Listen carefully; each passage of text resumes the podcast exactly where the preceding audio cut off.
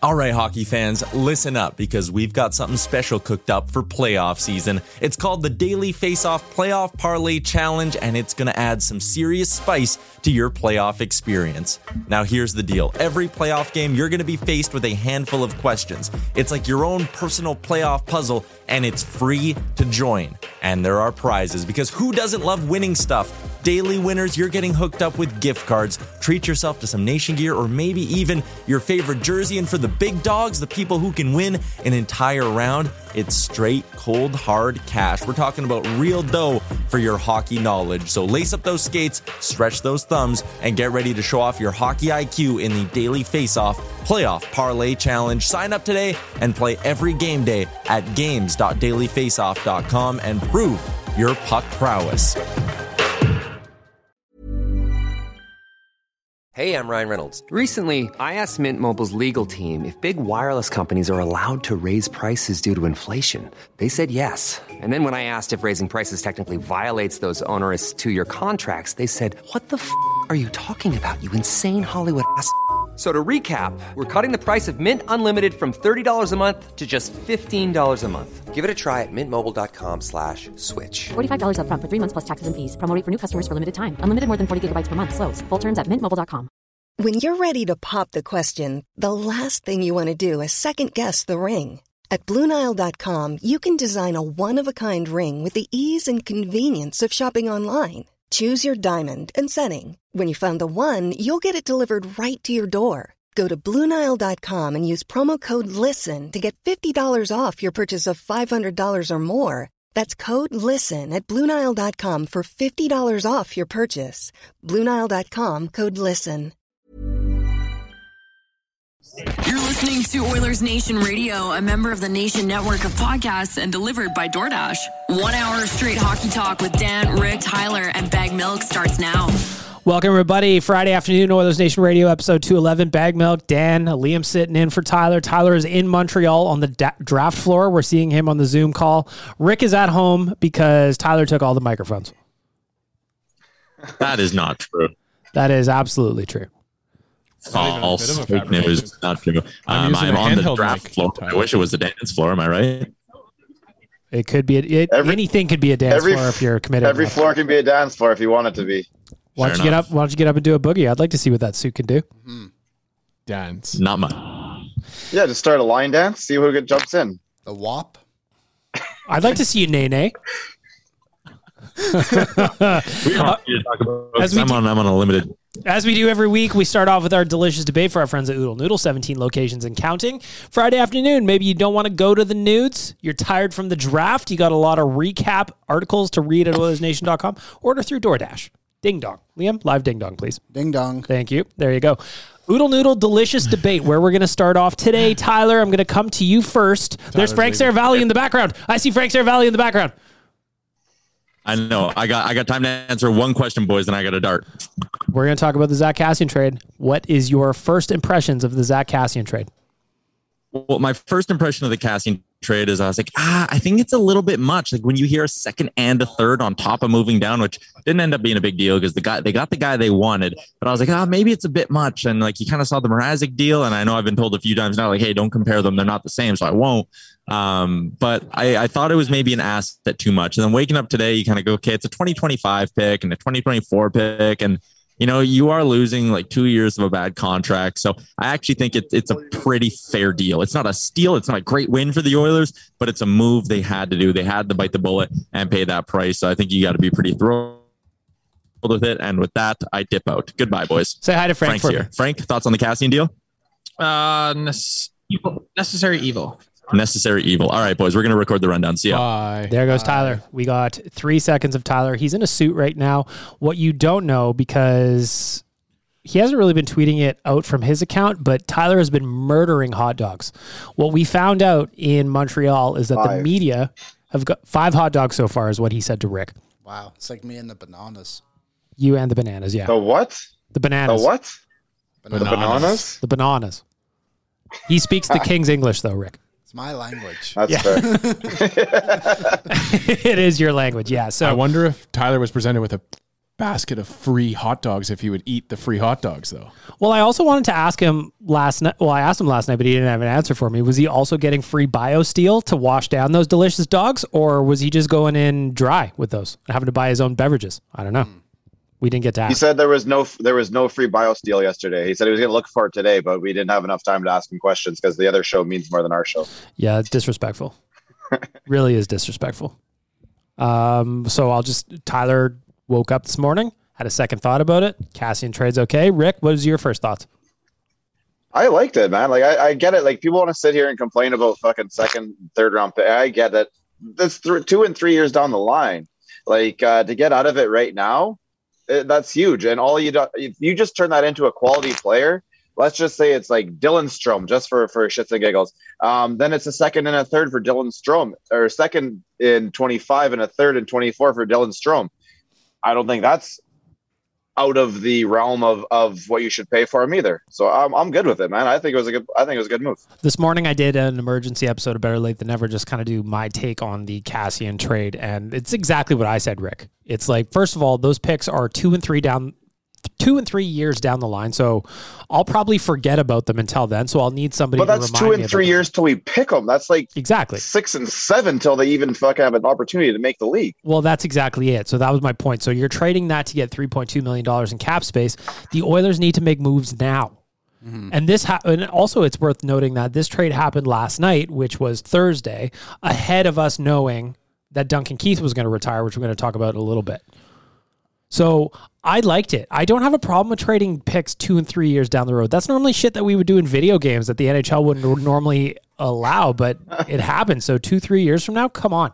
Free space is going to help them now. Wasn't it Nathan MacKinnon that said, I don't care what picks are in like the next few years. Hopefully I won't be here to play with them or something like that. Yeah, it's something like- like- Colorado's first pick this year was in the sixth round. Yeah. Some you got to move your picks. Yeah. That is a forward thinking move to help right now. Dan, what was your thoughts on the uh, on the Kassian trade? Well, I think that anybody that's upset with the transaction just has to look back and shake your fists at COVID because the Kassian contract was signed just before COVID hit, and there therefore the number just didn't make sense after that moment on. And uh, so, yeah, I mean, it's like I've never once had any kind of regrets on it. Like at some point, we have to make trades, we have to make transactions, and there's a cost to every transaction. So I don't understand. Like it's not like we're getting rid of any roster players that are going to make a meaningful impact other than Kassian. And uh, yeah, I don't, like I don't know. You just that's the price you pay. To quote Peter Chiarelli, I don't know. it's just the way it goes. I just think that like you need money now. And if you're going to have a $3.2 million player on your roster, he can't just have six goals and 13 assists for 19 points. Yeah. That's not just, that's not spending your assets, in this case, money wisely. Liam, what were your thoughts on Kassian? Yeah, I it doesn't matter to me at all. Like he's just I liked Kassian. Like I think he was a good oiler for like a couple of years there, but like Dan said, like COVID after that he kind of went off the rails a little bit. wasn't the same player he was two years ago. We never really saw that San Jose round Zack Kassian again. Who cares what we traded him for the second and the third? We still got that first round pick in there, which a lot of people were saying we were going to have to lose. Period to move Kassian. Yeah, they moved down three. They moved down three and probably got the same player they could have got at 29 that they did at 32. Well, they were kind of there was a couple of guys around town kind of telegraphing Reid Schaefer, and we'll get to him in a little bit too, as the guy that the Oilers were targeting. They mm-hmm. got their man anyway. Yeah, so what does it matter? And like the Oilers don't pick in the second round anyway, ever. Well, So and I so again I did this. So Raphael Lavoie, you got there. Ryan was- McLeod, that's a good one Yeah. in 2018. But then you've also got a bunch of misses there, like Tyler Benson. No offense to him, that's a miss. Nothing uh, in 2015, nothing in 2014, 2013. Marco Roy, who's that? Never heard of him. I don't even know what team. He was a Zero defenseman, wasn't he? He was a centerman. Centerman from Oh, my bad. Armada. For the Blainville Mitch Brabant Mitch Moroz. Armada. That was Say another that one. David Musil. This was the uh, the Oil Kings era. Yeah, the Oil Kings era of the draft. Uh, Tyler Pitlick. Tyler solid Pickett, N- ar- NHL arguably, he's had the best NHL career, even though he's not necessarily an impact player. Although Ryan McLeod will be- will beat that. Look at this year. 2010. Pitlick, Martin Marincin, Curtis Hamilton, whoever that is. Curtis Hamilton plays for the Belfast Oh. Giants now. Really? Yeah. Wow. He was on he was on Team Canada's uh, junior team. I thought lots lots of good things coming from him. I had high hopes for Curtis Hamilton. One NHL game, five penalty minutes. I wonder what he did. Uh, he, he, he got himself acquainted with someone, it seems like. And then I Lander. bet you he swore at the referee. Anton Lander, future captain of the Edmonton Oilers. I was gonna say, is Lander the third best player the Oilers drafted in the second round in the last ten years? Two decades. Could be, yeah. Probably. Yeah, and that's Yeah, like, Mc- so if, McCla- yeah, that- if that's what we're talking about, how the Trade ball. Oilers pick, fucking move them. yeah. So the Oilers have just been picking well in the later rounds anyway. So I think that's why Holland just trusts Tyler Wright enough to be like, okay, we can sacrifice a second and third because we know our scouting staff is good enough to pick up players from round four onwards, which has been proven. Savoie, Tullio Well- Petrov. And they've talked about it, uh, like it's been talked about before at length with the draft potential of these players, right? And you're in your second and your third rounds, you're you're looking at drafting the same kind of players that you can draft in the sixth and the seventh round. You just have to find them. Yeah. So it, and I mean, arguably, you look at our 2021 draft and all the promise that comes out of that with Matvey Petrov and and Xavier Bourgault, Bourgault and Munzenberger. Like, there's there's a bunch of different opportunities there. Sorry, Tullio. Oh, Julio. yes. Yeah. So well, actually, he was the year before. He was 2020. Jason's But good The same too. thing. 2020 again. Alex Chiasson? Close. He was the answer. He was. Jake. The next answer, Jake Chiasson. Point per game player in the dub this year in like 25 games, had knee surgery. Or So, shoulder surgery. so yeah, to me, it's like you, you almost these teams are almost overvaluing the second and third round picks. But again, it's we're not talking about we're not talking about like an impact player. We're not talking about a player that was making a difference for this team. And now that all that money is gone, and we're we're laughing. We're sitting here in the office, waking up with what 50 million in cap space, and now we got 21 million. Like it, things just blew up. So it's uh, I think it's a really good move, and it's a transaction that we had to make. If you're listening to this right now, I would like to hear from you your thoughts on the Zack Kassian trade.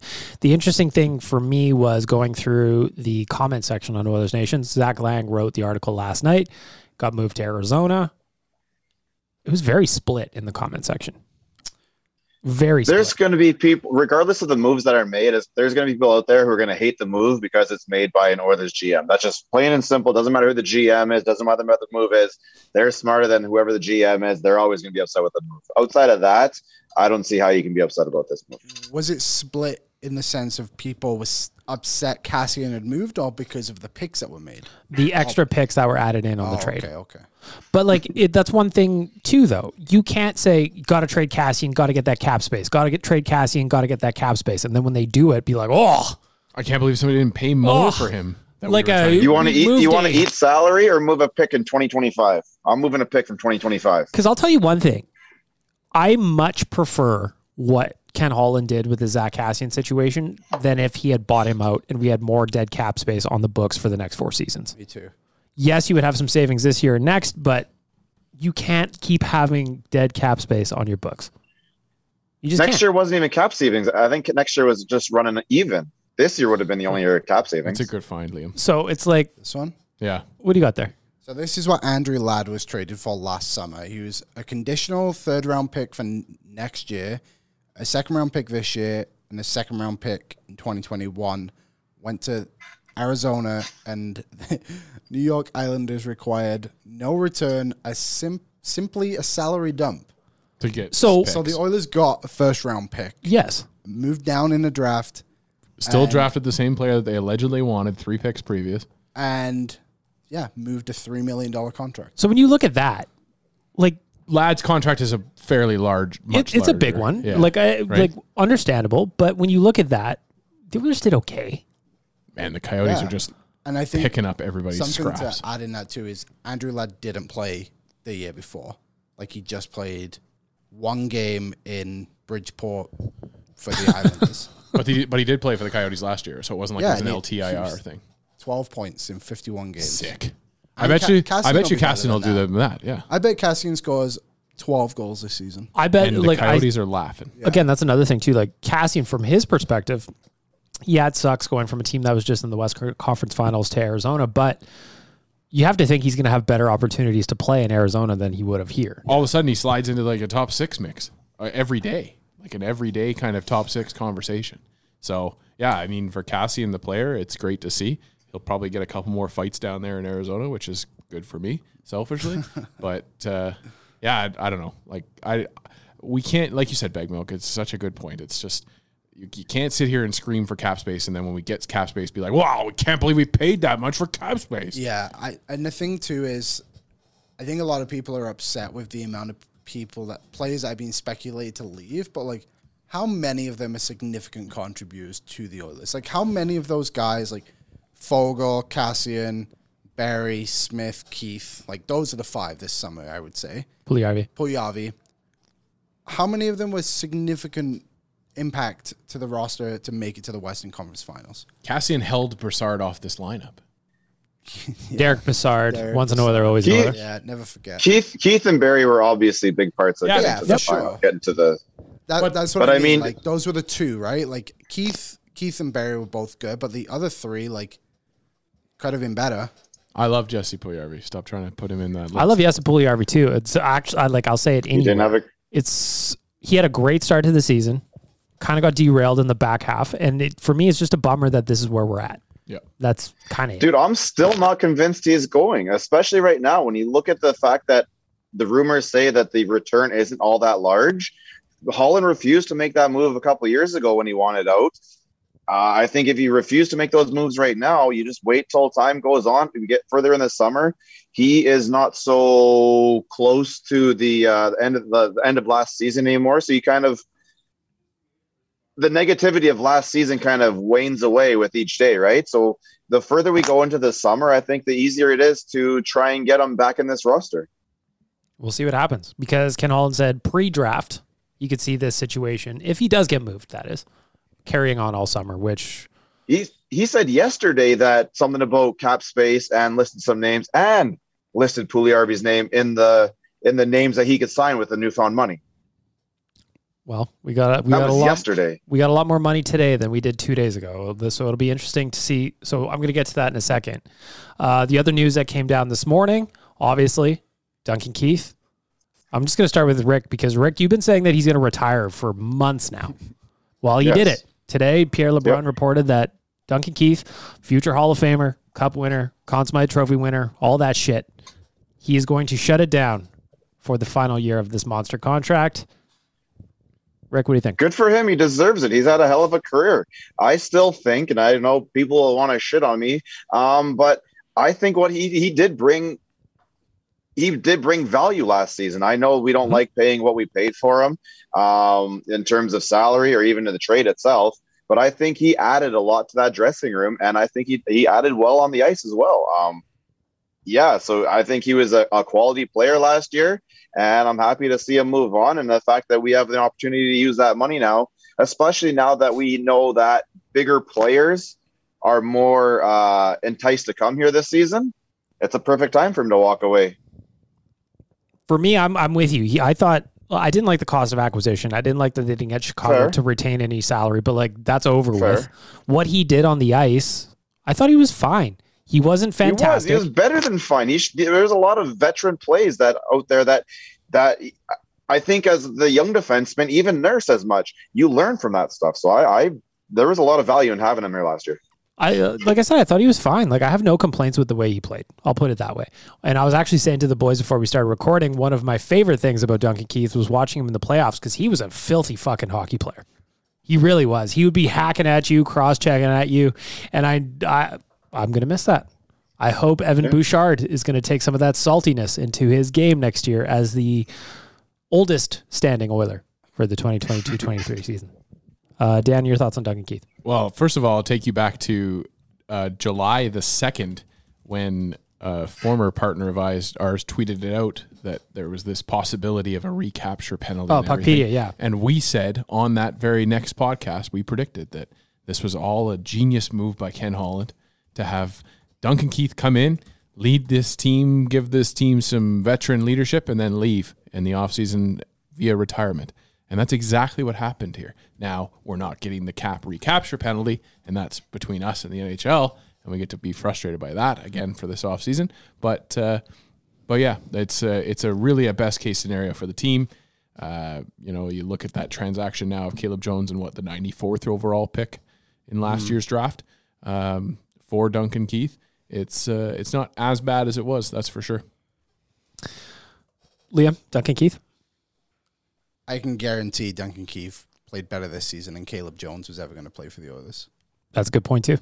Like I, Mm-hmm. the money thing, like once the trade happened, it sucked. But like, I think you just got to put it aside. And at the end of the day, like Rick said, Duncan Keith was a good player for the Oilers. Mm-hmm. He brought a lot of value to the team, and I think at the end of the day, that's kind of what he was brought in to do. Was he not? Like, I don't think Yes. anybody thought he was going to come in and be the Norris Trophy winner that he was. Like Duncan Keith was going to come in and be a veteran on the team to help them get past the first round and have some player success, which is exactly what happened. He played with the guy who's supposed to be the next best defenseman on the Oilers and definitely helped him. I, I like Keith. I liked what he did. Like I'm I'm not upset that he's gone by any means. I'm quite relieved he's gone now with the money, but yeah, like I I I think we need to give Holland a bit more credit for that trade than maybe fans have given him. All of us, I think. Like I have criticized it a lot too. Yeah, I still didn't like the trade, but No, like the player was the great. of It was day, solid. Yeah, the what the goal was to accomplish was accomplished. Yeah, I would agree with that. So We're hanging the banner. yeah, Mission accomplished. And someone said he's going to go to the Hall of Fame, so now we can put the banner Rogers Place. Well, yeah, Keith Duncan Keith, Yes. lifelong his Oiler. jersey. Yes. Yeah, lifelong Oiler going into the Hall of Fame. You heard it here first. He's going to the Hockey Hall of Fame wearing an Oilers jersey. That's right.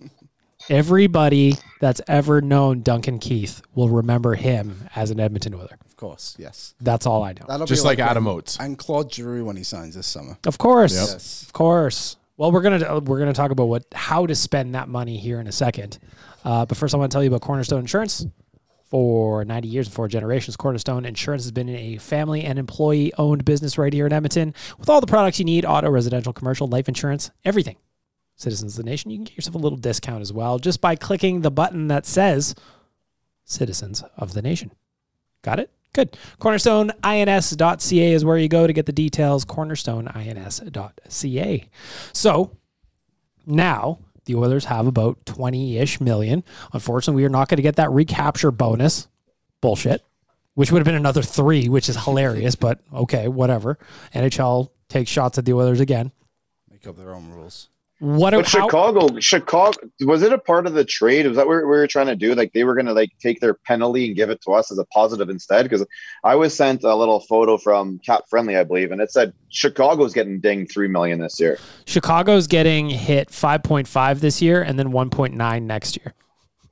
So they're getting the recapture penalty. We're just not getting the bonus that was supposed to be there. So they're getting hit 5.538 this year, 1.9 next year, according to Cap Friendly. Yeah, that's what it is. Yeah. So all the money they saved from shipping Kirby Dach just got clawed right back. Well, that's why that that starts to feel like those transactions between DeBrincat and Kirby Dach that maybe hmm. Chicago's hand was forced by I Duncan wonder. Keith's Yeah, I wonder if they knew. I wonder if Uncle Well, Ken just gave him a heads up or if Duncan Keith gave them a heads up. That's what they said during the draft coverage. There was that they just kind of slipped it in that that Keith has been trying to navigate the minutia around Chicago's issues. So ah. yeah, I don't know what They're gonna know what that need means. they're gonna need it at the rate they're going because they're gonna have to get to the cap floor. Yeah, they are They moving move out on from either if they're able to move on from either Toews or Kane or somehow both by eating by eating salary or whatever they have to do. Um, all of a sudden they are way under the cap floor, I believe. If Well, they, if they, um, so Liam's got cap friendly open right now. If they eat, say, fifty percent of Kane, somebody will absolutely, without question, take that. I would take that if I was the Oilers. But I would too. The Oilers should for And- sure. and Toews though, I, that one's going to be a tougher sell. I, I think he'll just. Yeah, I do not want play the Toews. out. they have to they have to agree to any kind of transaction too. They both have yeah, no both have no move clauses. Clause. So I I don't think that those I think those guys probably go at the deadline to someone as a rental. I think both of them would. No, I can't see I can't see a guy like Patrick Kane uh, wanting to stick around on that squad. Because they're going to the be whole season. terrible next year. Well, I think there was a report today saying K- They're talking. agent is Him talking his to co- Chicago, right? Uh, I Yeah. can't remember who said it. Fourth period or something like that. I think his name is. man. David There, yeah, there's. I think there's a couple other. Pagnotta may have said it. Yeah, there's a yeah, couple that's people out there who said that um, their agent. Uh, yeah, they're talking about it right now.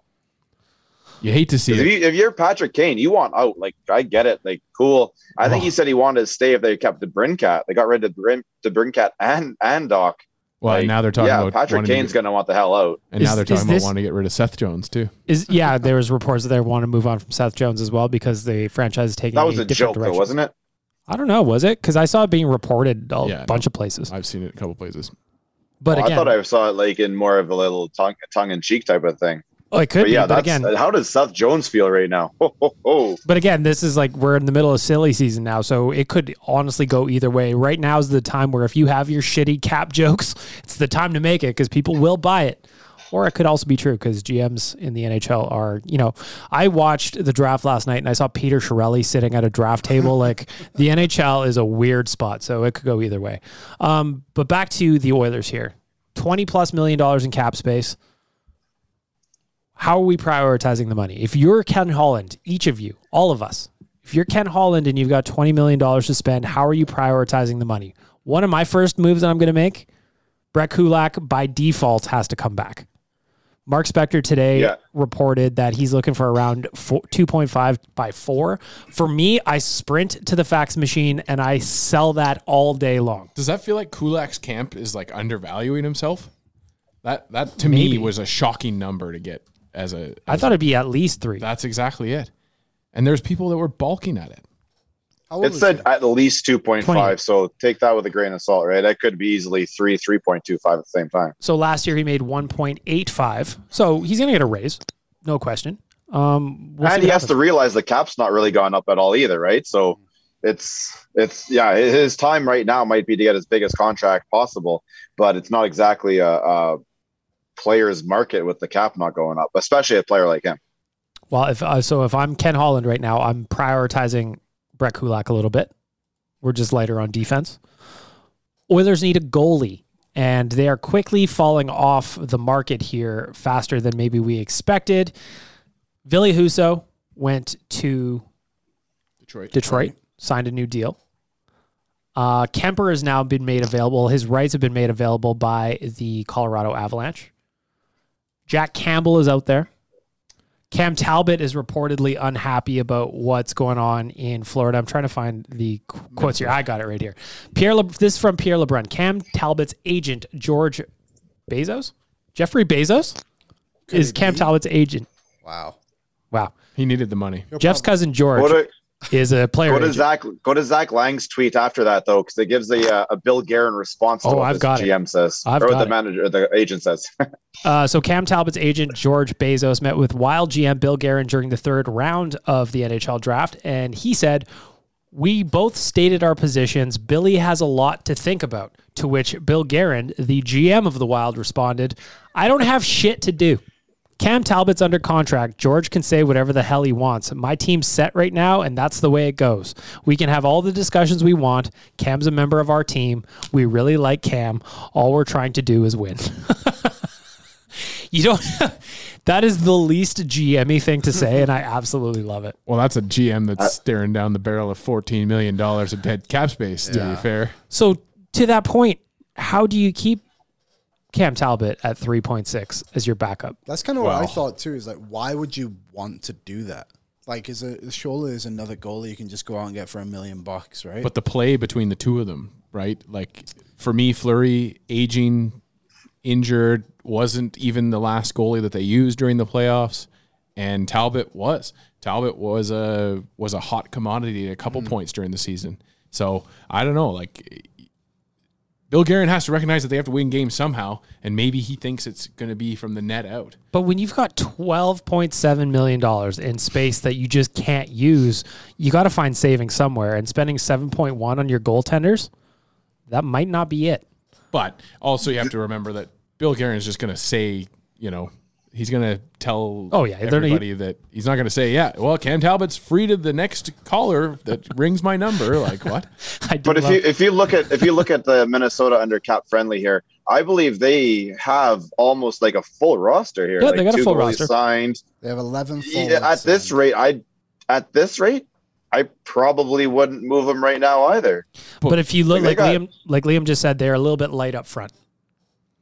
And that team Fair. wasn't very good in the playoffs, like, just disappeared in the playoffs. They, They just got rid who? of Kevin Fiala. That was one of their Louis. top scorers last year. They played St. Louis in the first yeah, round. but you still got Kier- you still got Kaprizov, Then you got Zuccarello. Do you have they? Eriksson Ek. You have Foligno. They still like. Like I mean, it's not like They haven't signed Delorier though. they're not terrible. They're not going to be terrible, but like I'm not. it's going to be pretty tough to compete when you're when you got that much money you just can't use. I don't look at that Minnesota no, and that's team. fair, and I think they realize that. But you, you kind of like, would you rather ha- add another forward in this, or would you rather have that extra um, security blanket type of goaltender? I think just by looking at the roster right now, uh, that three million dollars, I think I'm I'm cool using it in, in that.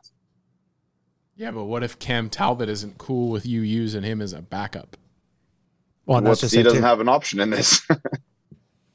I mean, I guess it's like if you really wanted to, you could refuse to report, but that's Cam Talbot's not going to do that. No. Very few NHLers do that. That's Yeah, not really nobody an does that. NHL thing. to feed. Yeah, yeah. So interesting situation around Cam Talbot, but I guess that lends back to the question: How are we prioritizing the Oilers' twenty million dollars? They need a goalie, but who's that going to be? Well, there's all those reports today on Matt Murray. What the fuck is that? I don't know. Like Ken Holland Hey, has I- to, Half million. Ken Holland has to stop looking at the guide and record book. I understand the cup rings there, but like he hasn't been good in a hot minute. Okay, does kid did actually Holland say something about Murray, or did everyone just start saying Murray and Holland and put it in the same sentence? Uh, Because some like It's the insiders I just that are if, putting if them you can together. just sit there and put them like he's out there and he's available, but I've heard him um compare uh, I've heard him like closer to Toronto than to Edmonton. So are we going to sit there and say what's Well, Dubas doing? Darren, So, well, yeah, I would say that. yeah. I think the team that was looking at him hard was Buffalo, and then and it, then he refused it to came waive. out and he said, "Yeah, So I think the connection is Murray said he would waive his no movement clause for Edmonton and Toronto. yes, that's so. Right. Darren Dreger said um, uh, Matt Yeah, Murray no would support a trade to Edmonton or Toronto. So Toronto, go for it, baby. Because what's his cap hit, Liam? Are you looking at it? Six two five Like that is that is if Matt Murray comes here at six two five, he's going to get eaten up. for two more years. But what if Ottawa next year and the year retains? after? Ottawa would have to retain. Like there's no other way. If you got that cap down to four million, would you take Matt Murray? What was his stats last Two year? years of Matt Murray. Last year he had a nine oh six in twenty games with a A three oh nine oh six is so Yeah, it's but not Bag good. Milk, You know what else he had? Stanley Cup ring. A guide and record book, I understand, but nine oh six is not what we're looking for here. No, and so the last time, last good year was 2019 with the Penguins when he had a 919 save percentage and a 29 wins on the season. To be fair, we're talking about the Ottawa Senators, not exactly a, a They weren't. marquee organization. When he was with Pittsburgh, he was good, as we know. 930, 923, 907, 919, 899. He only played two games in the playoffs and then four games in the playoffs after he won the cup. He got swept in the four games. Good, good, good. That's good. So I don't like that option. The thing that the, the thing that that the only the only upside to that there is that it's only two years. If you look like Kuemper, I think it's gonna be four or five. You look at Campbell, it's gonna be five. So the rumors say. So the fact that it's two years might be But do you really want a to little waste? bit better. Not, maybe not waste. Who knows how it go, would go potentially? But would you really want to put a two-year gamble on such a critical position? Uh, not really, but um, you guys, what, what's their belief in, in Stuart Skinner right now? I don't think it's overly high. He's he's got what 13 NHL games played. You Yeah. can't you can't have your set sight your uh, sight set too high on Skinner. Obviously, your hopes are high, but like expectations shouldn't be that high. On a shutout streak, though. That is true. His last game was a shutout. Yeah. So it could continue. Yeah, Um, I mean he hasn't let in an NHL goal since. What's the gamble difference between Murray and Jack Campbell? I would say recently Campbell's been more consistent. I mean, like Matt Murray played in the AHL last year. Yeah, apparently, I can't remember exactly what it was, but I'm sure he had like some. Conditioning stint. or I something. think it was some like. You no, he can send a def- goalie to the AHL on a conditioning stint. No, he got sent down for sure. he 100% got sent down. Only played 20 games.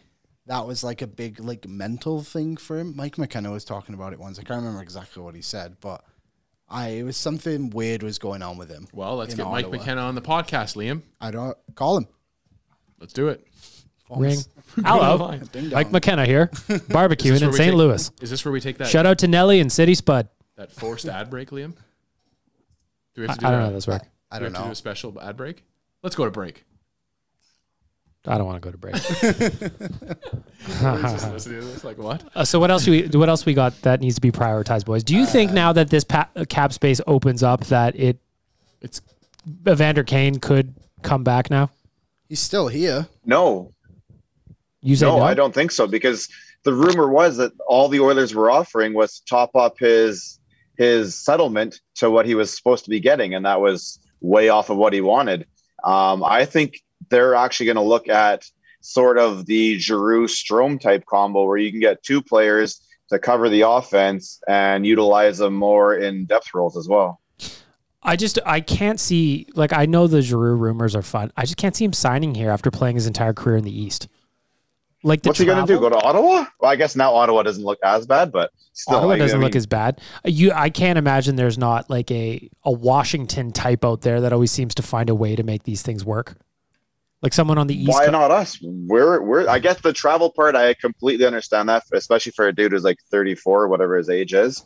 But I mean, like, if you want to win, dude, we were just in the in the final four, and we played it with about eight forwards, um, one of which was hurt. We played it with our best defenseman being hurt, and we played it with a goaltender who was not great, and we still made the final four. This is a real roster. If you want to win, you come. You, you have to seriously give Edmonton uh, a serious consideration. Oh, I'm not saying he shouldn't give Edmonton serious consideration. I just don't think I don't think he comes here. And I think it's just going to be he's played what 13 years in the league at this point and they've all been in the east, easy travel. I don't know that he'd want to do it at this point. Unless of course Edmonton's going to extend him longer than just 1 2 years so that he can settle a little bit. You know, he's got kids and a family. That makes sense to me. I, ju- I just I would be I could- shocked if Claude Giroux is an Edmonton Oiler. I think it's and this is strictly from absolutely nowhere. Uh, I think it's more probable than shocking. If uh, yeah, to me personally. Why why not get into the Nazim Kadri sweepstakes?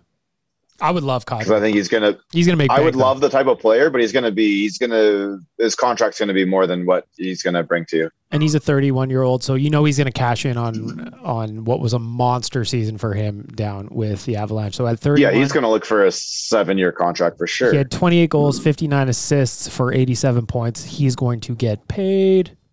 He is going to get paid. And from what I hear, Giroux's not going to get more than like a three-year um, from any quality teams anyway. So So we'll see. Drew had 65 points in 75 games, so he's still producing. I again, I'd love to have him. He can still take faceoffs, right shot. There's lots to like about Claude Giroux. His beard game is excellent. Yep. I just I just can't see it happening. What about Ryan Strome and Dylan Strome? The Strong brothers. Double trouble. I'd like to see that. We dress them up like the bushwhackers and make them skate on the ice and they've waving their arms in the air like that. Yeah. I'd like yeah, that. That could be something. come on, that's perfect. I love the Bushwhackers reference. Of course. Um, Ryan Strome, how did he do? So 21 goals, 33 assists for 54 points. He's going to get overpaid. Yeah, he's going to get overpaid. But maybe if he wants to play with his brother and we get Dylan. And they have bushwhacker uniforms, Yes. Again. which is, I mean, include that as part of the pitch package. Both are friends with Connor, yes. you know? I would have time for Dylan Strome. I on would it. too. I would actually like that a lot. I would have, because that would be a guy that can chip in with a little bit of offense. He had a 20 goal season in Chicago. And he's big. He's six foot three. We love big guys, Yeah. Well, know? especially if we're going to move one. of course. We love him that much. We're going to trade. Hold on, hold on, because everything coming out in the last 20 minutes as uh, Holland said they were nowhere near to moving Puljujarvi yesterday or today. I meant Kassian. And Oh yeah, he's, he's Oh. massive. So Dylan Strome's gonna have to learn how to drop the mitts too. I don't know if he's had any scraps on hockeyfights.com, but you can check that out in your own time. No. no Oh. fights. Ah. yeah. What else you got over there, Liam? Mason Marchment. 54 games. He had 18 goals, 29 assists for 47 points. 27 years old, can play either side. He's a lefty. Is he big? How big is he? He's like six foot three, I think, and he's a pain. Oilers need more annoying players. Yeah, That is something, especially with like Kassian leaving, they need guys that can be annoying. six, with- six four. With Kane, maybe with Kane probably not coming back, they need someone that's that. But that's where I think like uh, that's where an extra Claude Giroux could get away with some of that stuff. He's older, he's been around. He's not going to get pushed around and he'll push back. He may not drop the gloves like Kane does, but I think he'll do everything up until that part. See, that's why I think someone like Marchment could do a job because he had almost 20 goals this season. He had 18 and 54 on Florida, who's a highly offensive team. So are the Oilers. Mm-hmm. Like, why can't he do exactly the same here on a wing with McDavid or Draisaitl?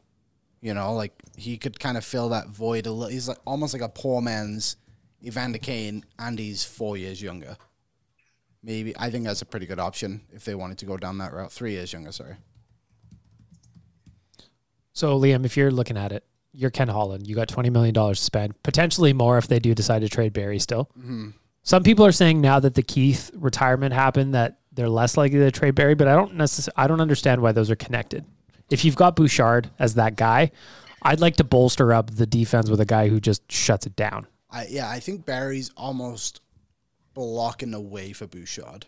Yeah. Power play, Yeah, just yeah, yeah. that kind of stuff. Like I think you I don't I don't think I don't think he gets number one power play next year if they're both here. I think Bouchard gets that hands down. So I think they like the way that he played in the playoffs, Barry, but uh and he didn't look terrible when it came to de- defensively, but he's No. definitely going to be the third the third right-handed defenseman, I right? mean- like he's going to be dropping down there. that kind of adds to the point. He was he came in to be the quarterback of the power play. Mhm. So if he's not going to do that anymore, then why do you need him when Yeah. you have Nurse and Broberg who are probably both capable I- of doing that, right? Nurse could I agree. minutes. There's, there's, yeah, number two for sure. I agree. Yeah. There's probably better options out there for Barry's money in the position we want Barry to play.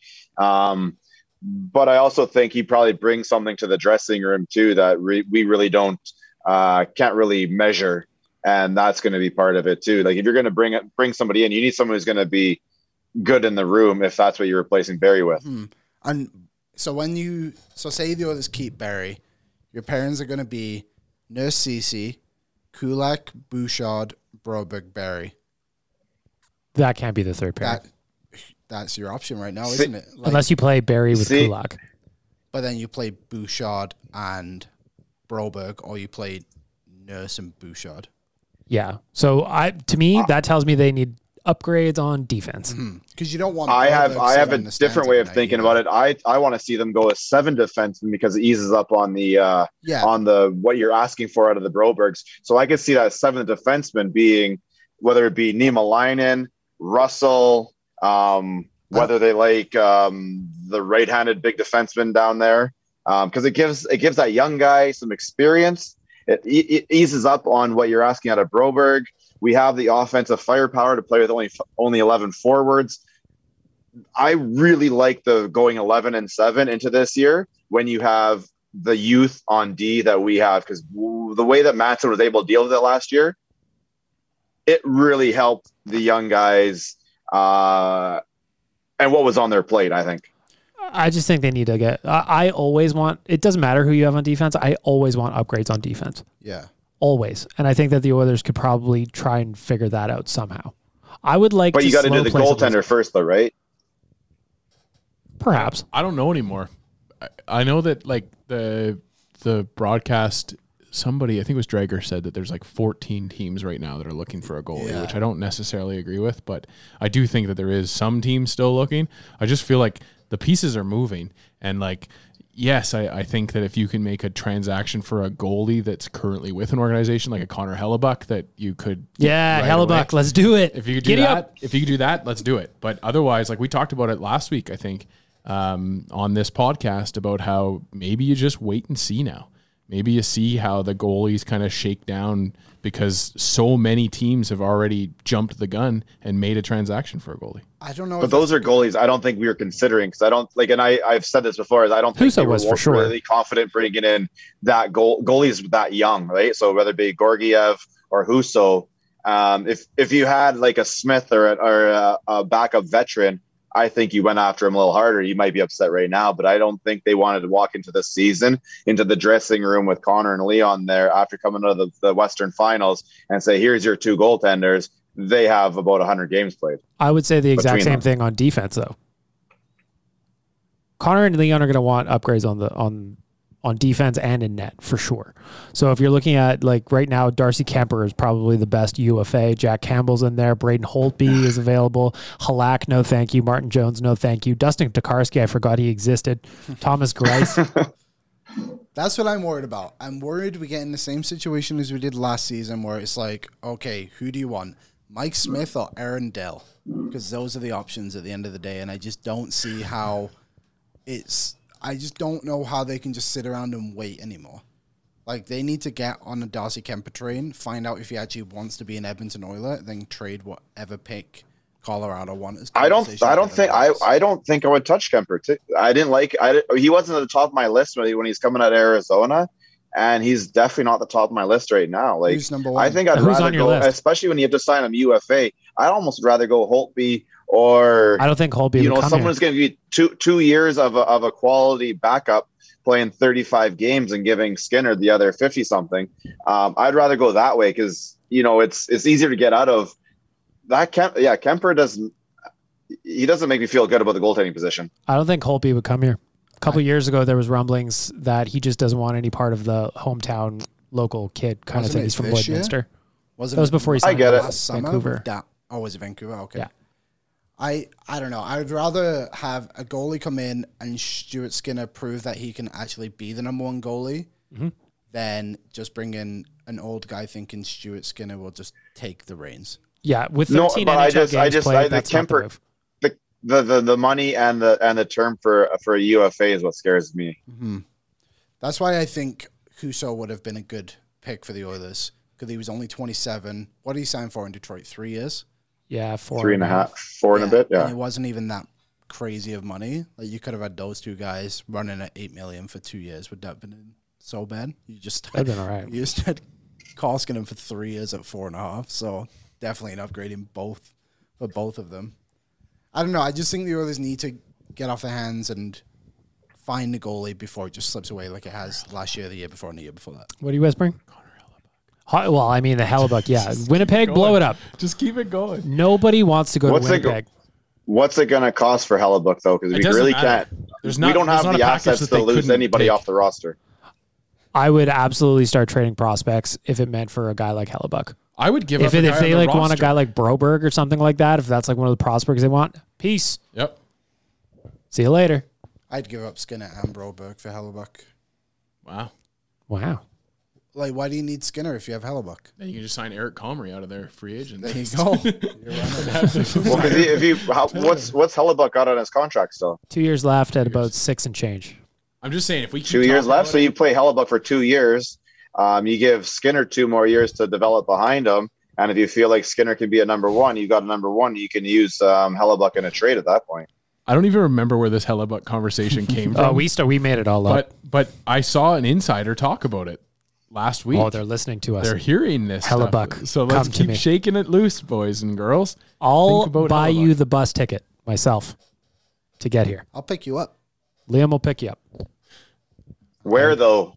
Well, the bus. Are you station, driving them right? Are you driving them right from like the arena in Winnipeg? Fargo. No, no, oh, I'm gonna buy him a bus ticket. Liam will get him from the station. Come on, guys, we got to we got to step up here. Drive out to Winnipeg, buy him a plane ticket, drive him to the nearest airport, and then fly. You don't got to drive him the whole way. Or You got to show him that. You got to show him that first class, uh, that first class love. Daryl Katz lands the PJ on one of the roads right outside the MTS Center or whatever. it's called Portage days. Avenue.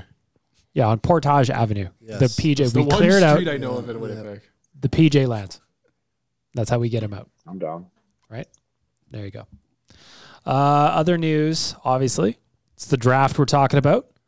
Liam, what do you know about Reid Schaefer, our new friend that was picked at number 32? I know he played for the Spruce Grove Saints, so he's very Oh, local boy. Yeah, But he's Um, big. Yeah, he's big. One, I was putting some highlights together of him. He can shoot the puck pretty good, which is promising. I feel like he's just going to be a middle six guy for the Oilers down the road. I was kind of thinking you were going to say he can shoot the puck, which would have been. I That said is nice. that. Oh, you did. say- Yeah. But you said good. Shoots you well. qualified it. You gave us a good qualifier. Yeah. there. Uh, the Oilers want to. It seems like they want to fast track getting these guys into the actual Oilers lineup. Like Schaefer's an 03 and this was an 04 draft. As a quirk on that, Ryan Pike from Flames Nation sent me a note saying because he's a late birthday, if the Oilers sign Schaefer before the end of 2022, they'd actually get an additional slide year and his ELC could last four years instead of three. It's a weird CBA quirk, but it's the same one that the Flames used on Connor Zary. Yeah, and I'm sure that was a consideration because I don't think he was the best player available at that point. Like I know a lot of people like that uh, Jagger Firkus. Name's great. He was great. Uh, but if you get an extra year, it's all about saving money with McDavid and Draisaitl. Chris Peters from dailyfaceoff.com had uh, Schaefer in his draft rankings. So he said, a late bloomer that broke out this season. Schaefer was a major part of Seattle's run to the WHL finals. He's big, skates well for his size, and put up 32 goals in 66 games. He plays the game with strength, but also has a soft touch on the puck, which led him to rising up draft boards throughout the season.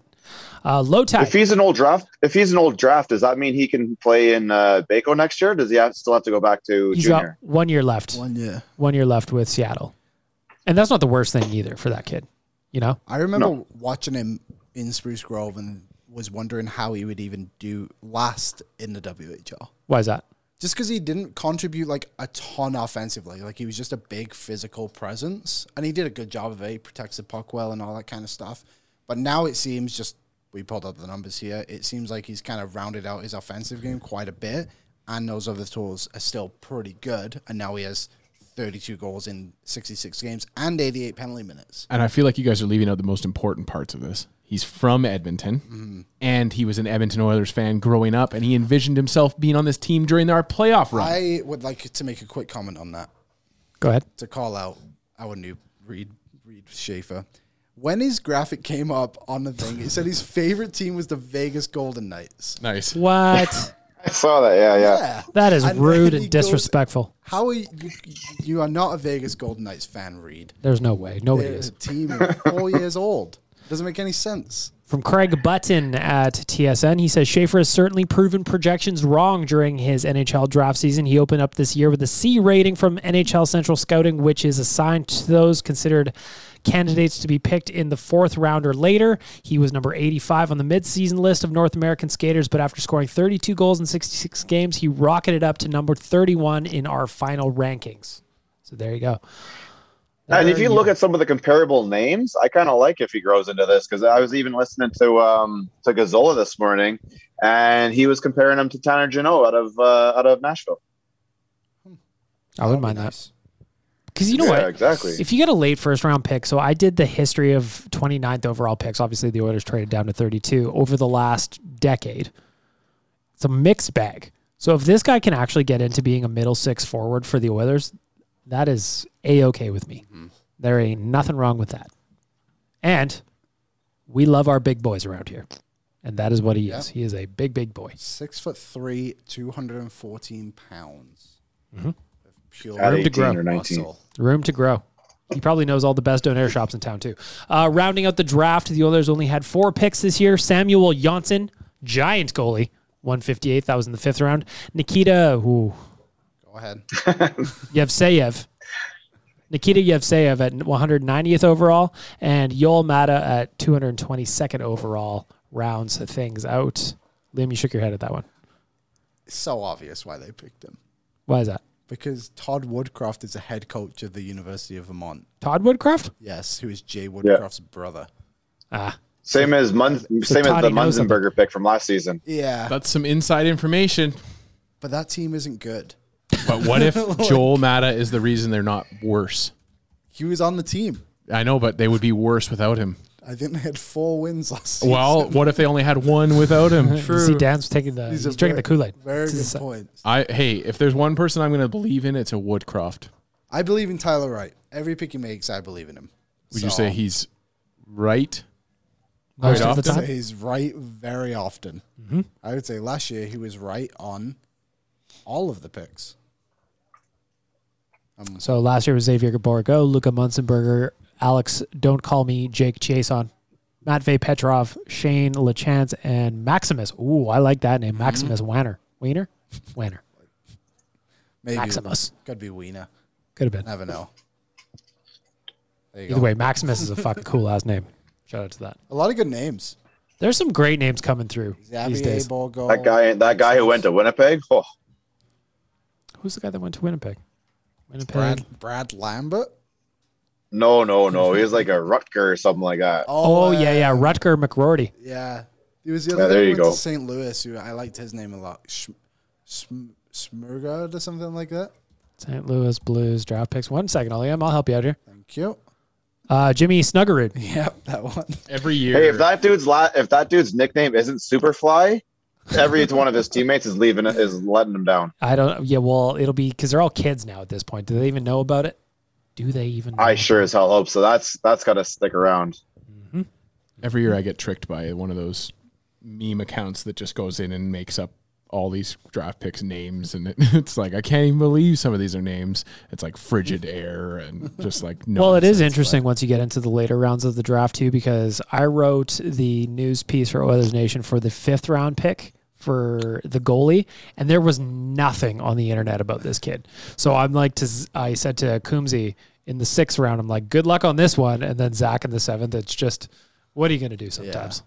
What are you going to do? Hey, So- for for the record, Gregor, I think Gregor pointed out the best name of all. That go, he went to uh, Columbus. Luca Del Bel Belluz. yeah, Liam's got beef. Go ahead, Liam. Am I doing this? Yeah, go ahead. So I contacted the people in charge of Luke Del Bel Belluz.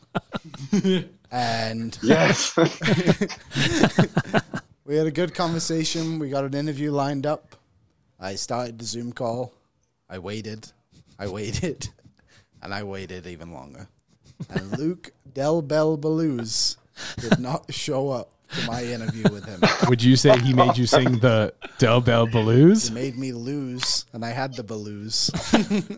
so I was hoping. Never mind. So you hate him. You were hoping he was going to go undrafted. There was a couple of guys. There was OHL guys. I'm- won't call out the other guy, Michael Buchinger. to give a little background on this, Liam Liam gives us an update every Tuesday on how he's doing for the week, and and every week he was giving us an update about such and such a player that ghosted him or such and such a player that refuses to answer his I've got some interviews lined up this week. It's going to be with this guy, that guy. We're like, great, Liam. Let us know how it goes. next week. Yeah. Well, none of them show. I've got I've got these interviews lined up now because so and so didn't show up. yeah, but shout out to Adam Ingram, Quinn Finley, and Nick Moldenhauer who did show up to the interviews. And congratulations on getting drafted. Those are Positives. upstanding young men. We wish them the best. Thank you for the interviews. So next year draft picks when you hear Liam's name come up, answer the damn Oh, you call. answer the call. You show up for your Zoom meeting. Luca Del Bel Belluz. Come on. Uh, that takes us to Ask the Idiots, boys. We are running a little bit long here so far, but that's okay. It's draft week. We got lots to talk about. Ask the Idiots questions came in, a couple of them over the last couple of days here that are draft related slash cap related. Uh, busterspizza.ca. There's a location near you, I promise. Pizza, pasta, donair, combos, combination of all of them. Maybe you get yourself some kind of seven course meal, all from Buster's. You start with some breadsticks, maybe salad, keep it light. Then you move on from there. Buster'sPizza.ca. Ask the idiots here. I'm going to start with Liam. First question that came in. You get a chance to rub Gary Bettman's head, and he grants you one wish to make an amendment to anything NHL related. Not gameplay related, though. It can be rules, it could be cap, it could be trade rules changing. Is there a rule that just annoys you that you would like to change that is not specifically about what goes on on the ice? Um, maybe this is a better one, but don't change your rules as they go, as you please. Like the cap recapture penalty or Like bonus? the Neil thing. Yep. I would say that. Just like stick to your rule book. Those are the rules. Don't sway from it. Maybe that's a cheap way out, but that's what I'll say when I'm rubbing Gary on the head. Dan, you got it. you're gonna rub Gary on the head now, and you get one wish to make a non gameplay related rule change or change of some kind. What do you got? Uh, well, first of all, I love the idea of just walking up to random people and rubbing their heads to see if you get a wish granted from them. But uh, I'm excited to find out that this is the way that this works with Gary. And my rule change would be um, if or after every game, it's open season in the press conferences afterwards. You can say whatever the hell you want, and there is no repercussions whatsoever. I think that re- the hockey needs a little bit more wrestling to it, and I would love to hear some coaches just be able to tee off on the referees that- or the other team after after games. So to me, you get diplomatic immunity for post game press conferences. I would also like to have just no more media training the players. I'd like to have a little bit more NFL, a little bit more personality, a little bit more wrestling in their interviews. Getting pucks in deep, doing their best. You know, all that shit sucks. Rick, what's a change that you'd like to make? Oh, well, I wanted to say like the the rubbing the guy on the head who you don't really know doesn't really go that doesn't go all that well. If you want to ask Gene Shorts about that a couple yeah, of years yeah, ago, you'll be asked uh, to leave the pint if that happens. Anyways, I'm gonna I'm gonna rub him on the head and go. You know what, Gary? I think it's about time this league and every and all the all the white collars running it in front of cameras to the public admit that you're not always 100% right. Admit some of your faults. You'll come off better in the long run. Uh, just enough of the whole. We always start the game on time and those type of things where they just does never admit any type of fault. It's okay to admit some faults. Nobody's perfect. It's show us a little, show us a little bit of vulner- vulnerability. I'm just gonna I'm gonna give this as a rule change. You know what? If the game, if you say the game starts at seven, I want it to start at seven. How's that?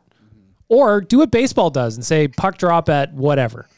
But tell, yeah, seven oh seven. That's when it starts, and it'll be like, okay, I know I've got seven minutes of nonsense here. Got it. But don't do this thing where you say, like in the playoffs, I'm thinking of Battle of Alberta, second round, Oilers, in case you forgot, one, four, one. Five games, Flames were up. That sounds good. Did sound good. How was Markstrom? Markstrom was not good. Um, but there'd be like eight o'clock start, and we'd ca- we'd would be like 8.30, 8.35 by the time the game got going. Stop it. But the rule change that I would make, I said it last week on the podcast. I think maybe it was real life. I don't remember. I would do franchise player tags. That was on our Oh, podcast. that's a good one. Connor McDavid, you are now the franchise tag. You do not count against the cap. Franchise tag. Keep the cap the same. Yep. You get to keep take one player off. That would that might cause a would little rattle. ruckus between the players too. Mm-hmm. Like F one, where guys don't want to admit that he's the lead. Yep. Exactly it. Franchise tag. But like like we said on on the Tuesday podcast, who would you franchise tag if you're Arizona? Zack Andrew Kassian. Ladd, That's what I mean. Like it's Chychrun. just you Chychrun. basically are just Clayton you're- Keller. But, Clayton Keller, but yeah, there's a probably. guy that doesn't want to be there, right? In Chychrun, arguably. Well, if you treated him that well, Yeah. Yeah. You're the Because franchise. Because like the NFL, they'll franchise tag like offensive linemen on bad teams. I right? just Like, thought of a fun one. Go ahead. Just came in my head. You get eliminated from the draft lottery if every three years. So if you're in the draft lottery for three years in a row, the fourth year you're not allowed to be in the draft lottery. that was known as the Edmonton Oilers rule. When they Yeah, were- they tried to make that work. Yeah. We just kept winning them anyway. But no, you're just out. Like you pick sixteen, whatever it is. That's fine. Like if you don't make the playoffs, because then it forces teams to actually try and be good. Mm-hmm. Another one I would do if you request a trade, your no move is void. Mm. Yep. Yeah, I, I hate those when That's a it's like one. you can only trade me to one or two teams. Like, what is that? Yeah, yeah, that's a good one. I actually heard this one from Gregor the other day, and it was really. I think it was on the rundown. He was talking about how the NHL should adapt the contracts that the NBA do for players. So rookies, well, you can't be a full free agent until you're over 25, uh, but you get like a rookie max deal, and then after that, you can basically get as much money as you want. I think that might be good. I have another rule. Go ahead. No more Ticketmaster. Hmm. End Ticketmaster's control of Straight to the tickets. door. Dan wants to sell the tickets from his house. I would like to sell the tickets for the Oilers. He's Let got me know. big boxes of them Give in me his a garage. call. Dan at OilersNation.com. Send me an email. Oilers, you know you're listening. Any other rules? Last call. That's it. Yeah, no, I- like off ice rules. Oh, I got actually. I mean, I guess it's a gameplay rule. I'm getting rid of the shootout. I'm extending the three on three OT. Yeah. Endless OT, endless three on three OT. No, I would just. Yep. I'd say ten minutes of If you don't, it's not endless. Then it, then there's gonna be ties again. I'm fine with ties. I'm fine with ties. So I'm going to say Ties. three. I've got 10 minutes of three on three OT. That's going to get guys further down the, the roster onto the ice. That's going to cause mismatches. It's going to be fun. I- More ga- games will end. I think we fixed the shootout by making it that the other team picks your shooters. Or you put a player in net, not your goalie. But then you will have to put your backup goalie in. Posts. Oh, you got to play post like in Mighty Ducks. Everybody like that. You that. could just do no time on the three on three. They end so quickly I, anyway. I I would argue that endless three on three OT might be the best thing, and people just Yeah. don't think about it because all of a sudden your roster goes from having four lines with three defensive lines to having what math Tyler wants back end, Liam. Tyler math. Oh. Uh, iPhone 13. Perfect timing, Tyler. You need to help me with this math. It's Here. also an iPhone 13 now. Oh, Tyler! Like Tyler is doing so well for himself. He's got an iPhone 14. It's that's not actually even an yet. iPhone 12, but he just calls it iPhone 13. Yeah, you relabeled it. But I, so on the three on three thing, it would also eliminate the guys just holding onto the puck. Yeah, because Maybe no. Uh, maybe in three on three OT also you get rid of the over and back, kind of like an NBA Yeah. type thing, so they don't keep oh. circling back like they always do. But that's a really good point, Liam, because if you if you just log jam the star players like they tend to do right now, which is just possession game and Yeah. take off the star players, then all of a sudden you're playing your fourth liners against our second liners. Yeah, you know, like yeah. So I- it's, There's so it'd ways be good. do it. We are watching Tyler walk on the Zoom call. I don't know if he can hear me or not. That's a bus station. What up? That's a bus What up? depot for sure. Oh, no, he's outside. Tyler, we're doing Ask the Idiots. You are rubbing Gary Bettman on the head, and you get one rule change that's not pertaining to what happens on the ice. So we've talked about, I brought up bringing uh, franchise tags back in again. We talked about eliminating no movement clauses if you've asked for a trade. Is there a rule that you would love to change in the NHL that is not necessarily pertaining to what happens on the ice?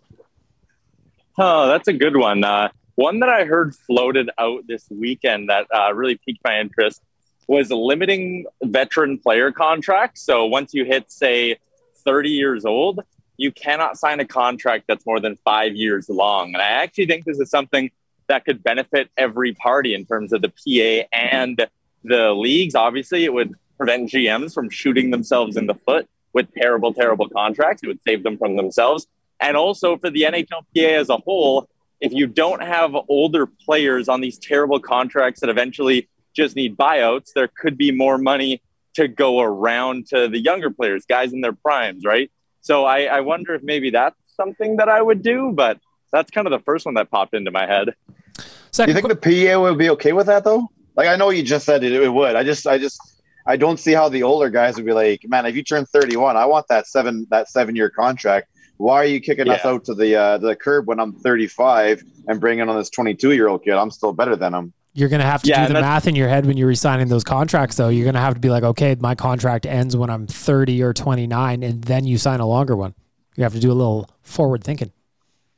Yeah, I, it was just an idea to kind of get some more player movement going around the league as well. But you're right, Rick. The reason why it ultimately probably wouldn't happen is because, you know, the, the PA is generally led by the older generation of players. And those guys want to look out for, in some ways, the older generation of players. So I think it's a good point by you. Question number two Ask the Idiots. The Oilers now have roughly $20 million in cap space with guys going on to the LTIR. Is there really a reason they have to keep Tyson Barrie, Tyler? No, there's not. There's no reason why they should keep Tyson. Well, I shouldn't say no reason. There is an argument to be made for why you would keep Tyson Barrie, but I still think they'd be better off moving him. Listen, Cody Ceci on the right side handles all of your cup assignments. Okay, Evan Bouchard can be your power play second pairing guy wherever you need to put him. He can do the offensive stuff that you need. That means Cody Ceci is locked in to be your, or sorry, Tyson Barrie is locked in to be your third pairing defenseman, and you're paying him four and a half million dollars. If you can move on from him and get a guy who's cheaper and maybe even better in that role, then maybe you can spend that money elsewhere. Like I, the idea I floated out in my article was, you know, if you moved on from Barrie and then used that money to sign both of Calvin de Haan and Mark Pysyk, a guy who can play the left and right side in de Haan, a guy who's the strict righty in Mark Pysyk, are you not maybe better off spending that money? And maybe that duo is even cheaper than four and a half million dollars. But even if it was four and a half, are those two maybe not more valuable than just Tyson Barrie alone? So I don't think this Keith thing should be stopping the Oilers from uh, from making a, a move on Tyson Barrie, but we'll see what happens. Uh, just if you're listening to this podcast right now, so Tyler is, where are you walking right now? Are you walking back to the hotel? Yeah, I just got back to my hotel. So Tyler's walking back to his hotel and he's filming from underneath himself. I don't know if any of you are on TikTok as much as I am, but he kind of looks like that kid that's got the camera on his face that loves trains. Franz, Francis? Yeah. Francis- He just like, Uh, yeah, it's exactly like that. He just really looks like that kid that loves trains on TikTok. Uh, Dan, does the key thing mean Barrie has to stay? I don't. I yeah. I'm with. Tyler. I'm with Tyler in the sense that like, why do you have to stop improving your team at one?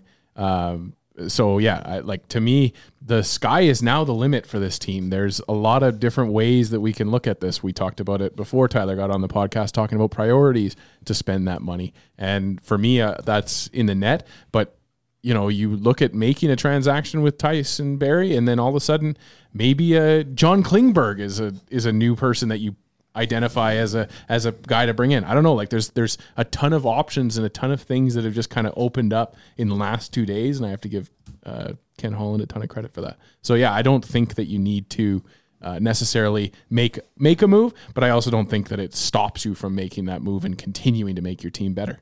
Liam? Uh, yeah, I don't think Tyson Barrie needs to stay. I like Tyler's pick of Mark Pysyk, right defenseman, also right winger. Had a hat trick last year on the right wing. You got No, he did not. Yes, Really? he did. He played forward for one game and had a hat trick and only had three goals all season. Wow. Yeah, so you got to think that uh, you know, bit of diversity there. But, I like how he's listed on Cap Friendly as an RD slash right winger. That's so funny. Uh, so Shades of yeah, Dustin I just Byfuglien. think why not just move a lot, move him on. You can probably get something for Barrie too. Sure. Why couldn't you? Add a little bit of depth to your lineup. They're probably going to bring some more to your, to your team. Like I wouldn't keep him alone. Rick, what do you think? Uh, obviously, you don't have to keep him. Um, there's worse moves out there to have, so he's not the worst player. But I do believe like uh, there might be better situational players out there. I think you still want to keep a veteran around. So whether it be de Haan and Pysyk or one of the two or whatever, I think you need a, it has to be a bit of a veteran, a bit of a dressing room presence, someone who's been around, and done some things, and seen some stuff. But um, no, you, you're not definitely not forced to keep him. I think I, I have no problem with Tyson Barrie, so I'm going to start with Yeah, saying that. Me too. I have zero problem with Tyson Barrie, but I Same think here. if Evan Bouchard is going to come eat his lunch money on the power play in terms of the minutes, then it might be nice to have a different flavor.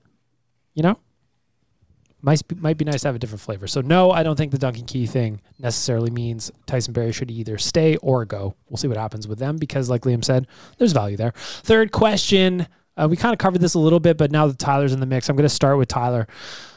What are your biggest Oilers priorities now that they've got some cash to spend that we didn't have a few days ago?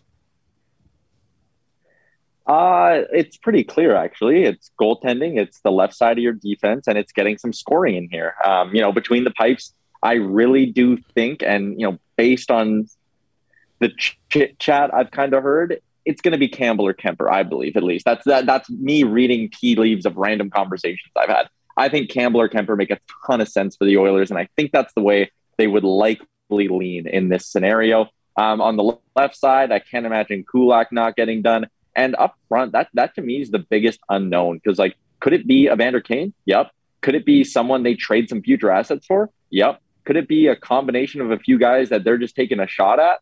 Absolutely. Um, like I, I think there's a chance it's Evander Kane. There's a real chance it's Claude Giroux. That is legit. I think Dylan Strome is a great option, but obviously not nearly on the same level as those two. I think Mason Marchment is a really good option, obviously not on the same level as those two. Um, yeah, I think if it's Evander Kane, is probably just Evander Kane. If it's Claude Giroux, I actually think you could probably sneak in one of Strome or Marchment with Claude Giroux as well. So uh, it- it'll be fascinating to see what decisions they end up making up on the left side or even the right side of the forward group, I should add, because uh, they need some additions there. It's maybe not on the surface the bigger priority because you sit there and look at a team with McDavid and Draisaitl and you say, Kate, they'll score. They don't have a goalie right now and they need some D men. Those will get done though. I think that it's a pretty clear cut path to how you can fill those spots. Forward is much more complicated. Rick, how are you prioritizing your money? You know what? I'm not going to go position wise. I'm going to say you need about four value. You need four value contracts. You need to win on four value contracts. You need four Ceci type pickups uh, this summer. One has to be a goaltender. One needs to be defense. I think you need two forward. So whether you you just you have to win these deals. Like they have to be four or five million dollars, and you got to win them. That's just it's that simple. Dan? My problem is, and I'm probably with I'm with Tyler more than I was a couple days ago on the Kuemper Campbell idea. My problem being that um, it's uh, I don't know, it like it's just this is the exciting summer now for me, and and those were the answers when we were when we were up against it, and now I think that we could be more unique with it and more exciting with it. I I don't know. I'm I'm not fully sold on Kuemper now after watching him in the playoffs myself. Um, I think goalie is the position that they have to identify and have to fix first and foremost. But like Tyler said, I think that that's going to happen here. Um, I may not necessarily agree with the fix that they make, but I'm okay with it because I just think that there needs to be, you know, we meet, we need to address this stuff now. And so, yeah, to me, it's really exciting to see what happens with the goalies and the defense. And then, yeah, the the the subtext is what we do with the forwards. Liam? Uh, I think obviously goalie, but then just adding depth to the forward group. Like I think the others got deeper last year, but those guys didn't necessarily contribute massively in the playoffs. Guys like Foegele, for example, like we would have liked to see more from him. Uh, so that would be my big thing, just adding more depth. Like I like the Mar- Mason Marchment, Dylan Strome. I like both those ideas, and then maybe even just bringing in a more veteran guy to the bottom, bottom pairing of your defense, just to kind of add a bit more to that, rather than just running Broberg every night. Yeah, just to wrap it up, I'm going to say priority goalie, defense, forward in that order for me. Um, forward is going to be like Tyler said, the most interesting because losing Kane, that's obviously uh, you know that'd be a big loss. He was great for the Oilers, but maybe he comes back. Who knows? I have no idea. So there you go. Ask the idiots for our friends at Buster's Pizza, boys. Who's getting the GC? We've got rule change one, uh, Tyson Barrie question two, and how are you prioritizing the cash number three? Dan, Rub Gary's head. everybody loves to. Liam, Gary, Rick, Prioritizing cash. Tyler. Prioritizing cash. he was just waiting Yeah. for. That was a strategic answer. Uh, okay, so I've got two. I was going to say it anyways. I've got two answers here that I need. So who's going to win? Who is going to win? I'm going to say prioritizing cash, just because it's a bigger question. So Blake, I will reach out to you post a podcast to get you your gift card from Buster's Pizza. I also want to know from you, the listener. How are you prioritizing the cash? Hit us up at ON Radio Podcast on Twitter and Instagram. Lastly, it is time to get to our Twig and Berries hot and cold performers of the week. I'm going to keep this draft related. I'm going to keep this draft related. So we're going to look at it could be any draft. It could be any team from this draft. However you want to do it. Your hot and cold performance brought to you by Twig and Berries. Go to twigandberries.ca, use the promo code Nation15, get a discount on your order, or head on out to their store out in St. Albert to check out their wares in person. The Connor hoodie, I've got one. You need one. Promise you that. The ODR collection, excellent. If you go to the website, you can see Bearded Brad and some undies. That's just a free bonus for you. That's just a free bonus. Good. Tyler, you were down in Montreal. We're going to start with our veggies. Who is your Twig and Berries cold performer of the week? My Twig and Berries cold performer of the week. I got my hot performer locked and loaded. Um, cold performer, I will say the fact that I haven't had a poutine yet in Montreal. I'm giving it to myself. I'm going to hunt one out tonight, but I haven't had one yet. I'm upset. Ah, you know what? I'll give it to him. Whatever. He's at the draft and he hasn't had a poutine. I guess that's, I mean, Close enough. it accounts. You know, yeah. All right. He's the hypotenuse in this question. I'll allow it. Uh, Dan, your Twig and Berries cold performer of the week. Uh, can you just stop moving your screen for one sec, Liam? I'm just trying to read his name. Number 29 pick, Maverick Lamoureux, uh, gets selected, and his parents share an intimate moment.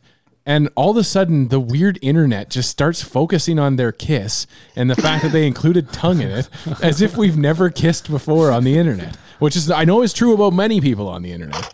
But to me, the cold performer of the week is going to get the people that uh, focused in on that kiss a lot too much. What? I, you know what? I respect the Lamoureux for going in for a tongue kiss after the boy gets drafted. Okay. I like that. Exactly. Catch me when your kid gets drafted in the NHL and see if you want to make out with somebody or not. I've been trying to tongue kiss all the boys here at the office all day long, and no one's taken. Uh, Liam, your Twig and Berries cold performer of the week. Um, I don't know if I'm even allowed to say this guy, but I'll say it anyway. Pierre McGuire on the panel Oh. is not ideal. I did any miss him. means. I did That's miss such a nice way to say it, man. Yeah, so there you go. You're as cold as ice. My favorite was in round one when I don't remember who it was that was sliding, and they're just like, Pierre, what's your take on so and so sliding? He's like, I don't know. End of sentence. it's just like, what? How is that your analysis? There's so many. I'm sorry. The JT Miller one was my favorite when he was. Uh, he was like, you know, I uh, David Amber asked him, he's like, "So what do you think of this PI?" And he's like, "I don't like to co- speculate on players getting traded." and David Amber goes, "Well, that's the job." There's a lot of love for David Amber last night. There's a lot of love for David Amber last night. Rick, your Twig and Berry cold performer of the week. Uh, it has to go to Chicago. I don't know what exactly they were trying to do, or ah, man, it's they made some interesting moves yesterday, and you're trying to rebuild. I get it, but you kind of need your 24 year olds to rebuild. So unless they're trying to rebuild by starting a, a junior high team, I really don't know what they were doing. Uh, my Twig and Berry cold performer of the week is just every year I get bamboozled into not remembering how long the first round is. And there's something nice about the Oilers picking that late in the first round. If you think back to the draft parties, if you ever came to one, by the time pick 30 would have rolled around, 32 in this case, we would have been hammered. To be fair, you probably have no real timeline, no real accurate timeline on how long a first round goes because of those parties. Well, that's just it. So four and a half hours, I think it was last night. So I'm just going to say we need to tighten it up somehow. But for the team here at Nation HQ, like Liam, who's making graphics, it worked out fine. I'm just a complainer. I ran out of my bottle of red wine last night, Liam, and I had an hour left to go. Are in you the draft. thrilled? I'm not. I wasn't, Premature push there. but it all works out. So let's finish off the podcast on a positive note. Let's start with our Twig and Berries hot performer of the NHL draft, Mr. Yaremchuk. You were down there. Who is your Twig and Berry hot performer of the week? Forget everything that Dan said. Maverick Lamoureux's parents get my hot performer of the week. I've been saying for years. For Yeah. years there's not there's not enough horniness at the NHL draft. I'm glad they brought that energy. For years, he said. This guy is smoking hot. Tyler, a big fan of the boy auction. Rick, your hot performer of the week. Oh, I want to pick with my heart and just say, you know what, the Oilers and they're, they're where they are now. But uh, I saw something today that was absolutely phenomenal. And it was Bruce Boudreau getting to meet Kevin Owens. I don't know who got to see that, but seeing a grown ass man get that excited about meeting his favorite wrestler, and that dude, like, he watches Raw and SmackDown regularly because he's like, oh, dude, like, you're out right now. He's asking about like, his injuries and stuff. Like, it was phenomenal. So, Bruce Boudreau and Kevin K- KO um, connection, that's that's getting the uh, the hot performer. He's a hot guy. It was it was really funny because Bruce kept asking Kevin questions as if he didn't know the answer. Like, "Oh, you beat so and so at this match," and he's like, "Yes, I did." And Bruce is like, "I knew you did." Like, it's just he, it was so pure.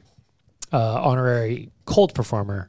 That while that was all going on, we missed the Oilers' second pick of the draft. And the other one was a commercial break. We only got the first and the seventh round. Yeah, we got the sixth first and the seventh round picks on TV this year. Uh, Liam, your Twig and Berries hot performer of the week. Uh, Slovakia. Good for them. One and two in the draft, and then what was it? Twenty six. Way to go, Slovakia. The entire country Yeah, of Slovakia. Congratulations, Good for you. Slovakia. Good work, everybody. My hot performer of the week. I'm going to say my hot performer of the week for our friends at Twig and Berries is Tyler for texting me right before the draft started last night and said, I think you should bet on Simon Nemec going at second overall to New Jersey. I did do that, and I turned a little bit of money into a lot more money. So I like when a bet with juicy odds goes through. Big fan of winning money. So, Tyler, a little sneaky info. You get my hot performer of the week. Feeling hot, hot, hot. Feeling hot, hot, hot. Very Let me just uh, add on to that and say that if anyone would have watched the Daily Faceoff show yesterday, they would have had the same info. Well, I don't have time. So what you're saying is Bag Milk was not watching that. I was not. I have too much to do to stare at Tyler all day. I do that on my personal time, not on work time. You know what I mean? Tyler, any final thoughts from Montreal as we wrap up episode 20, 211 I was of going What to is do my Nation hot Radio? performer first. Oh, you haven't done it? I haven't yet. Oh, Dan, your Sorry, Tyler. Twig and Berry hot performer of the week. Uh, my Twig and Berry hot performer of the week is going to go to. It's a little bit of a cheat. It still has to do with the draft, but it's going to go to one Zack Kassian. I think if you looked back Sure. on at the time when we made the transaction for Zack Kassian from the Montreal Canadiens themselves, uh, a lot of us were only remembering him taking six or seven of Sam Gagne's teeth at the time.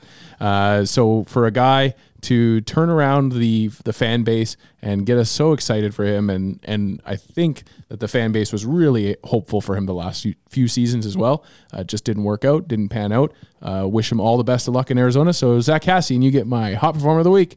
It's getting hot in here. Sorry, Dan, missed you. That's okay. Uh, Zack Kassian, we had some good memories. I think about the 2017 playoff run. He was a monster against the Sharks. That's what I remember. The chops, the celebration with that fan after that one goal. We all loved it. We all loved it.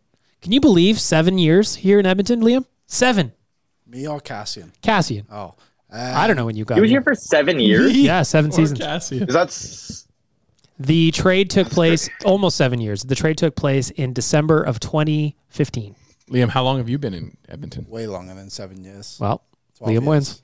And Take that, and I'm still here. Well. Take that, Zack. shout out to the Oilers for winning the Scrivens for Kassian trade. Yeah, that was big. That's a big win. The professor. Tyler, any final thoughts from Montreal? just really cool. Like honestly, my first ever time being at an NHL draft. Um, and the fact that Montreal's picking first and Montreal made those big splashes, like I'll never forget the noise the crowd made when it was Uri Slafkovsky going first overall. I'll never. What was it? Because I texted you, I asked you, and you didn't answer. Oh, sorry. Um, it was just a mix of like gasps. Imagine like 40% of the people cheering, 30% of the people gasping, and the other 30% just being like, whoa. And like you almost just heard only those three reactions. It was wild. And then when they made the trade, Bettman comes up and they're booing the shit out of him, right? Because they always do that. And he goes, I got a trade. They both involve the Habs, and everyone is just like, whoa, like on pins and needles. They boo the hell out of the fact that they traded Romanov. And then when the Dach thing happens, they go nuts. It was just so neat to be in the building. I also thought Gary Bettman does a great job with that stuff. The drama and the way he announces the trades. And also, I don't know if they showed this on TV, but after like the fourth pick, he goes up and because they boo him every pick, right? So he goes up and the boos were kind of quiet and Bettman goes like, ah, you're getting tired. And then they like just like cranked it up a notch and booed him even more. It was just a ton of fun to be here. Uh, but the one thing I will say, we've done this debate on the podcast before. We always said, would you rather have Edmonton get a draft or an all-star game? I think after I've experienced both of them now this year for the first time, the answer is definitely the all-star game. It's way more fun from a fan perspective. Last question, Tyler. We saw you having hot dogs in the press box. Mm. What was the final total? They ran out of buns halfway through the day, so I didn't get to go back for any more. It was three on night one, two during the day today. You didn't decide to they just, had other food there. So Just held a glizzy. Did you just yeah, you just go glizzy down the gullet? they have some sort of special bun though. It looked like. Do you got pocket wieners right now? yeah. Yeah. Well, yeah. So like that's what they're kind of famous for, I guess, in the media, right? Is these like press box hot dogs, and the bun is like a weird combination. It's like a piece of bread, white bread almost, but like it's folded. I don't know. It's really hard to explain, but it's fantastic. Uh, I would go back while you can. Maybe just get some just get some glizzies. Pack those around. Pocket full of them. No smoke boat. so many no names for smoked meat dogs. sandwiches though, Tyler. Tyler, you got a lot of food to eat before I- you leave. When do you come home? Tomorrow? Sunday. I leave tomorrow at eight fifty in the morning. So you better pack those down. Better pack them in. We will see you soon. Big night of glizzies for me. Is there anything happening for the media now that the draft's done? Get out. Nope, no, we are done. Um, yeah, they they honestly, we were doing the rundown, and the little coordinator person came up to me and was like, uh, "You got to be wrapped up by five. and I was like, "It's three thirty, but okay." And they're like, "Yeah, no, we're gonna start cleaning up right away." I was like, "Oh, sorry." Like as soon as the draft's done, they have like fifty workers in there. The thing's half taken down already. Wow. Crazy. Wow. Well, They got to move on for the next Yep. draft. So Gotta get nothing ready to for do the next one. Shit to do. Yep. All right, there you go. So for Oodle Noodle, DoorDash, Cornerstone Insurance, Buster's Pizza, and Twig and TwigandBerries.ca. This is Oilers Nation Radio, episode 211.